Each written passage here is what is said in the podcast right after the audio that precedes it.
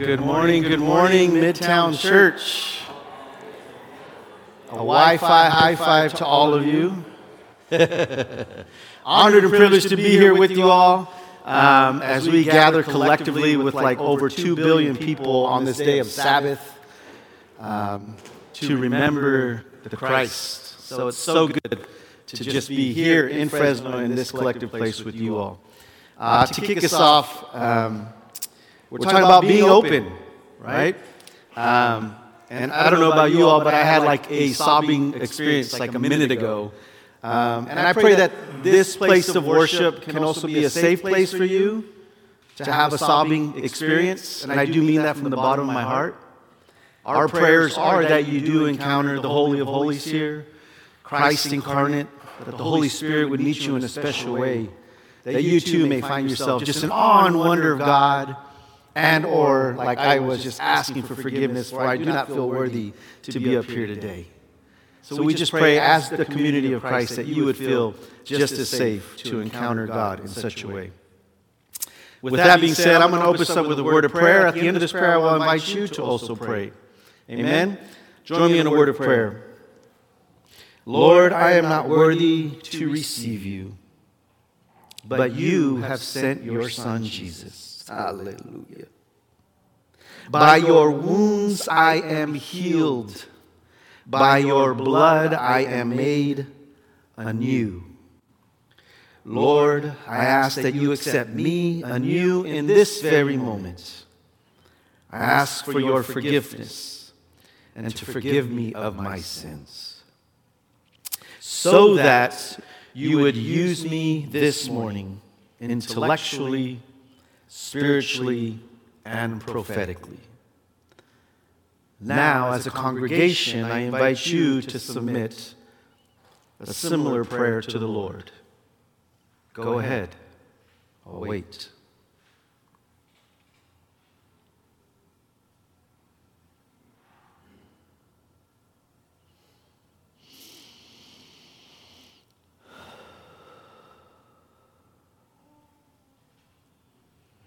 Come, Holy Spirit, to my mind. I receive your comfort. Come, Holy Spirit, to my heart. I receive your peace. Come, Holy Spirit, to my body. I receive your healing. Come, Holy Spirit, to my soul. I receive the Father's love for me. Overall, Lord, as we draw close to you and call you by name today, would you reveal more of your nature to us? It's in the name of Jesus we pray. Amen. So here at Midtown, we have four streams, um, or philosophy of ministry, some may call it evangelical, essentially meaning we're rooted in the Word of God, um, social justice. We, uh, Jeremiah 29 7 says, For in their uh, liberation, in their freedom, we too will find freedom. So, working towards the betterment of all. Uh, charismatic, being open to the movement of the Holy Spirit. Amen. Um, and then liturgical, simply put, remembering the practices of the Sabbath. I think is a very simple way of saying that uh, which would be like Sunday and going to church. Um, so I just thought, man, it's really good to share like where we're coming from as Midtown Church. But if you notice there's a circle in the middle, No, that is not a bullseye to shoot at. Um, that is actually the invitation for us to find ourselves living in the, at the intersection of these four um, flows, or excuse me, avenues. And, I think the invitation is a wonderful one. And I remember when Pastor Ryan shared with me over two years ago, it was like, yes, this feels right, this feels good. But I think the deeper invitation is how do I find the center within myself so that I can work towards finding myself in the center of Midtown's uh, philosophy of ministry. So with that being said, I lead us to James 3:18. Uh, if you're a Bible toting folk, uh, turn to James 3:18 if you have your smartphone. Um, and if you would prefer to, to just listen, that's cool too. Uh, James 3:18. By the way, I didn't introduce myself. My name is Daniel Dominguez. Uh, live here in the tower. My wife's somewhere here, maybe with our children. We have three small children, and I'm honored and privileged to be here with you all. I've been with Midtown since we were a living room group at Andrew Files' house. So, sorry, I forgot to mention who it was. Um, James 3:18. Peacemakers who sow in peace reap a harvest of righteousness. Peacemakers who sow in peace reap a harvest of righteousness. What does it mean to sow? Go ahead, shout it out. What does it mean to sow? Plants. We can go ahead and go to the next slide. Say again. Distribute. Yes. So I thought, yeah, let's do a little word study, right? So I, I dug some up uh, to scatter, to spread, to disperse. Because um, I know li- when you hear me say it verbally, I, maybe you're like me and you think, oh, sowing, you know? Um, anyways, so uh, to, to, to sow will reap a harvest of righteousness. As I read and, and marinated on this verse, I was like, well, what is it? What is a harvest of righteousness? What is that? Does that mean like I'm right in all things? Like I'm superior in this and I have it right? Um, so I did a little research, and what my research led me to was uh, Isaiah 33, 15 through 16. We're not going to read that scripture, but in the, in the, the research that I was doing, it defined righteousness as this. Righteousness is described in this verse in relational terms. God will dwell with those who refrain from acts that exploits other people. The righteousness person will avoid extortion, bribery, and murder exploit other people, and ex- extortion. Those were the two words that really came out as I was reading this. And I thought, well, to be a righteous person is to not exploit and to not extort people. Pretty easy, right? Are we not extorting or exploiting those that are nearest and dearest to us? As we're invited through this series to be open and more specifically open with those nearest and dearest to us, are there ways that maybe we're exploiting those relationships? Or maybe even extortion? So to exploit is to take advantage of, the, of someone. Uh, biblically, is taking advantage of the relationship by not working towards a just relationship. And the Spanish language, language will highlight that for us in just a moment will not, uh, not working towards a just relationship, a good relationship, or one of peace. Exploiting a relationship. Extortion of a relationship uh, is trying to obtain something by uh, bribery, maybe, right? Um, or could we say passive aggressiveness? Uh, or could we say ignoring? Maybe that's a way that we're extorting someone in a relationship. Uh, maybe it's through some way of threats. Maybe we're holding something over somebody else's head. So, again, as I said, the Spanish language will highlight this to seek just relationships. You see, in Spanish, as I read this verse, it said, Y el fruto de la justicia se siembra en paz para los que trabajan por la paz. Very different approach here, right? the fruit of justice is planted in peace by those who work for peace. Wait a minute, hold on. Peacemakers who sow in peace reap a harvest of peace. And that righteousness word in Spanish is, is almost a compound word, justicia.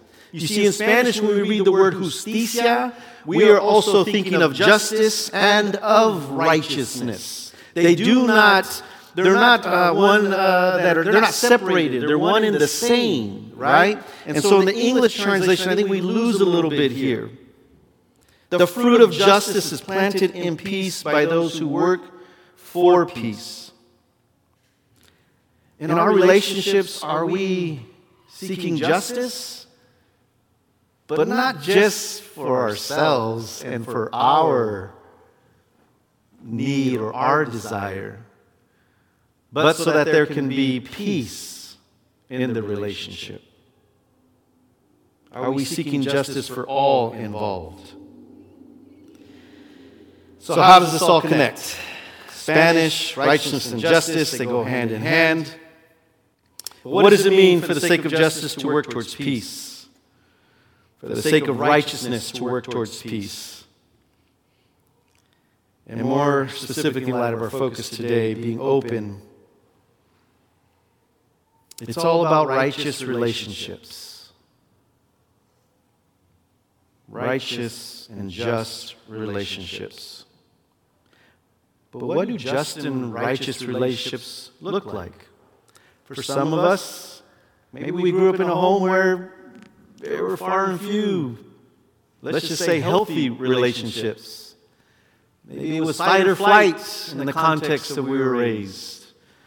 And we find ourselves mimicking that in some of the relationships that we have with those that are nearest and dearest to us. Well, the Word of God is good. Amen. And God gives us plenty of examples.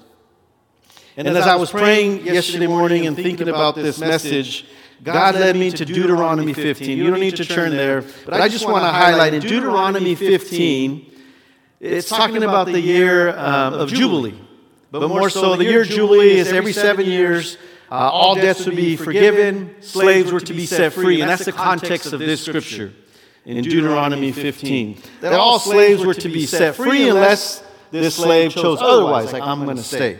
But we're going to focus on, on the, the first part there. Letting slaves go. He says, when you release them, you do not release them empty handed, you actually give to them in abundance. You, you give of your harvest, you give from your barns. I'm paraphrasing here, right? You give of all that you have, so as they go, they go in abundance. Why? Because you give to them as the Lord has given to you. Hmm. Perhaps this is one example of a healthy relationship, giving to the other as God has given to me so that we're in abundance. Release them. Do not send them away empty handed. Supply them liberally, liberally with what you have, right? This is the just act. This is justice in action. This is righteousness in motion. Why? Because again, it tells us in, in this verse that remember that we were once slaves in Egypt. The Lord your God redeemed you. That is why I gave you this command today. Now, okay, we weren't literally slaves in Egypt. I get that, right? But as I started this today, we are joining over 2 billion people in the name of Christ. Therefore, we come from a lineage of Christians that, yes, we're liberated from Egypt. Yes, through dry, cross through dry land, through the Red Sea. There's the River Jordan, of which they crossed dry. There's so many stories and narratives in the scripture that show us that God does prevail. And I think really highlights that as we give freely, we too will be, be taken care of. So let us give freely in confidence. You see, to live out righteousness and justice is so that we can serve and bless others, and in blessing others in abundance, we too are blessed. When we are not living in this way, perhaps it is us that is enslaved. So if we go back to James 3, the scripture focus today is 18, but in verse 16, it says, For where there is envy and selfish ambition, there will also be disharmony and every type of wickedness. Is there a relationship in your life right now where there is disharmony? And let's be honest, Maybe we don't always have pure and peaceful thoughts about the other person in which we're in disharmony with. Verse 17 goes on to say, But the wisdom that comes from heaven is first of all pure, then peace loving, considerate, submissive, full of mercy and good fruit, impartial and sincere. Then he leads us into 18. So that the fruit of justice is planted in peace by those who work towards peace. By not blessing others or working towards what is just and right in our relationships, perhaps it is us that is being enslaved. Perhaps it is us that God is wanting to use in a supernatural way in this relationship for the liberation of both involved or all involved. But yet, because of the bitterness and envy that we have, God is not able to work in that situation.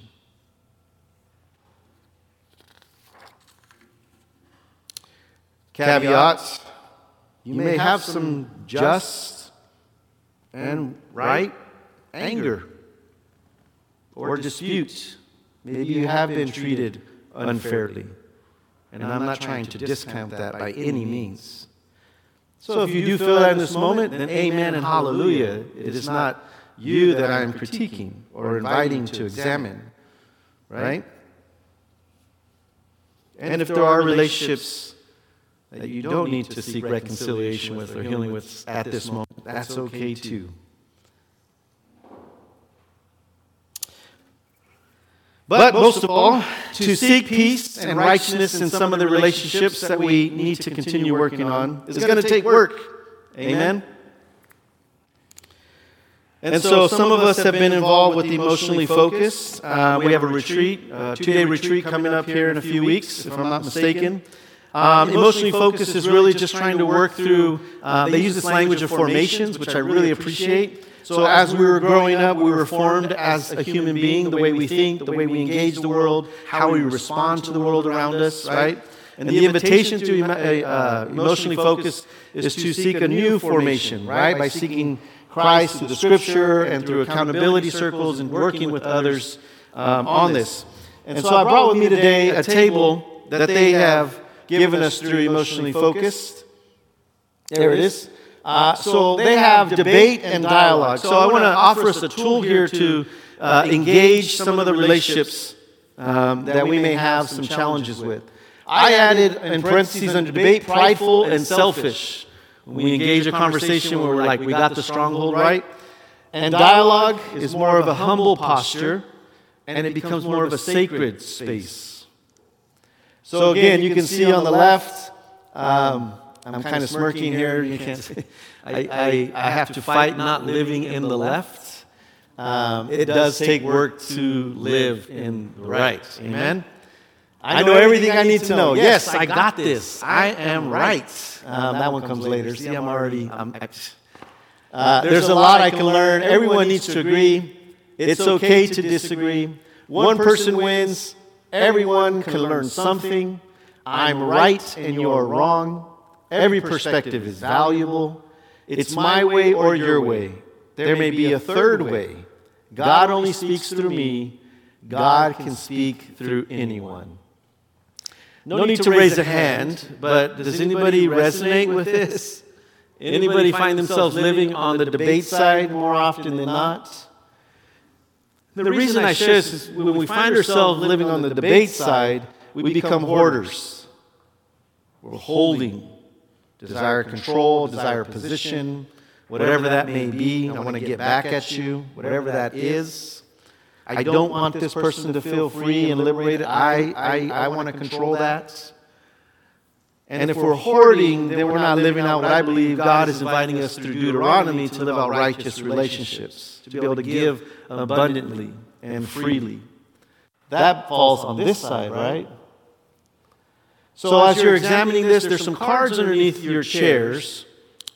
You can use the card, you can use the Notes app on your phone. Um, you just want to process through this in your mind, however you feel comfortable. But I would like to invite you to think of maybe a relationship, a situation, past, present, or maybe you foresee on the horizon, where you may be living on the debate side. And the invitation this morning is what will it take for me to get to the dialogue side? Is it perhaps um, spending more time in prayer? Maybe listening to more worship music? Uh, maybe listening to more hip hop worship music. Just saying, might help.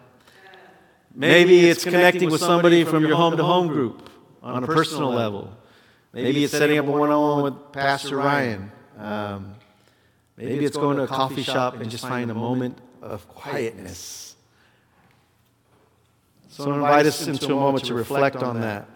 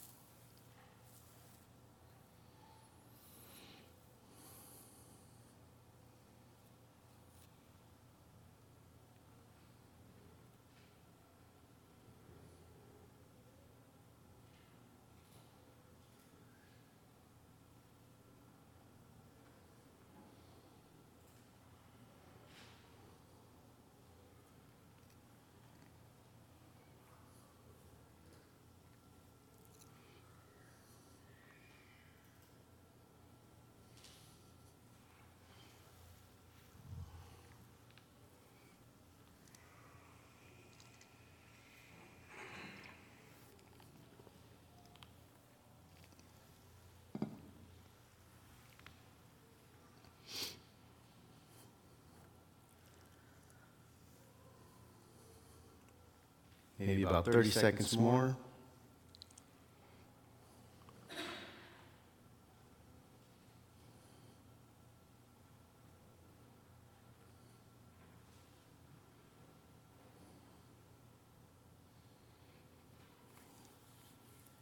Anybody feel humble enough to engage some dialogue?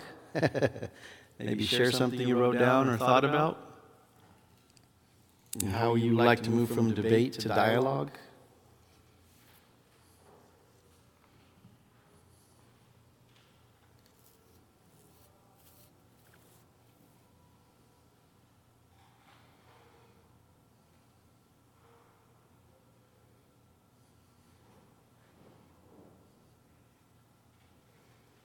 Last week's sermon, Ryan mentioned, I am not able to. And this week I'd like to add to that, but I am here. There's some folks in this room that are in some tough situations with, with others. And I know what that feels like. Actually, kind of how I felt walking into this morning. Oh, Lord, I'm not able to today. But you know what? Put my foot in front of the other, I am here. And God, I trust you. And I believe in you. You have got me to this moment, and you will get me through.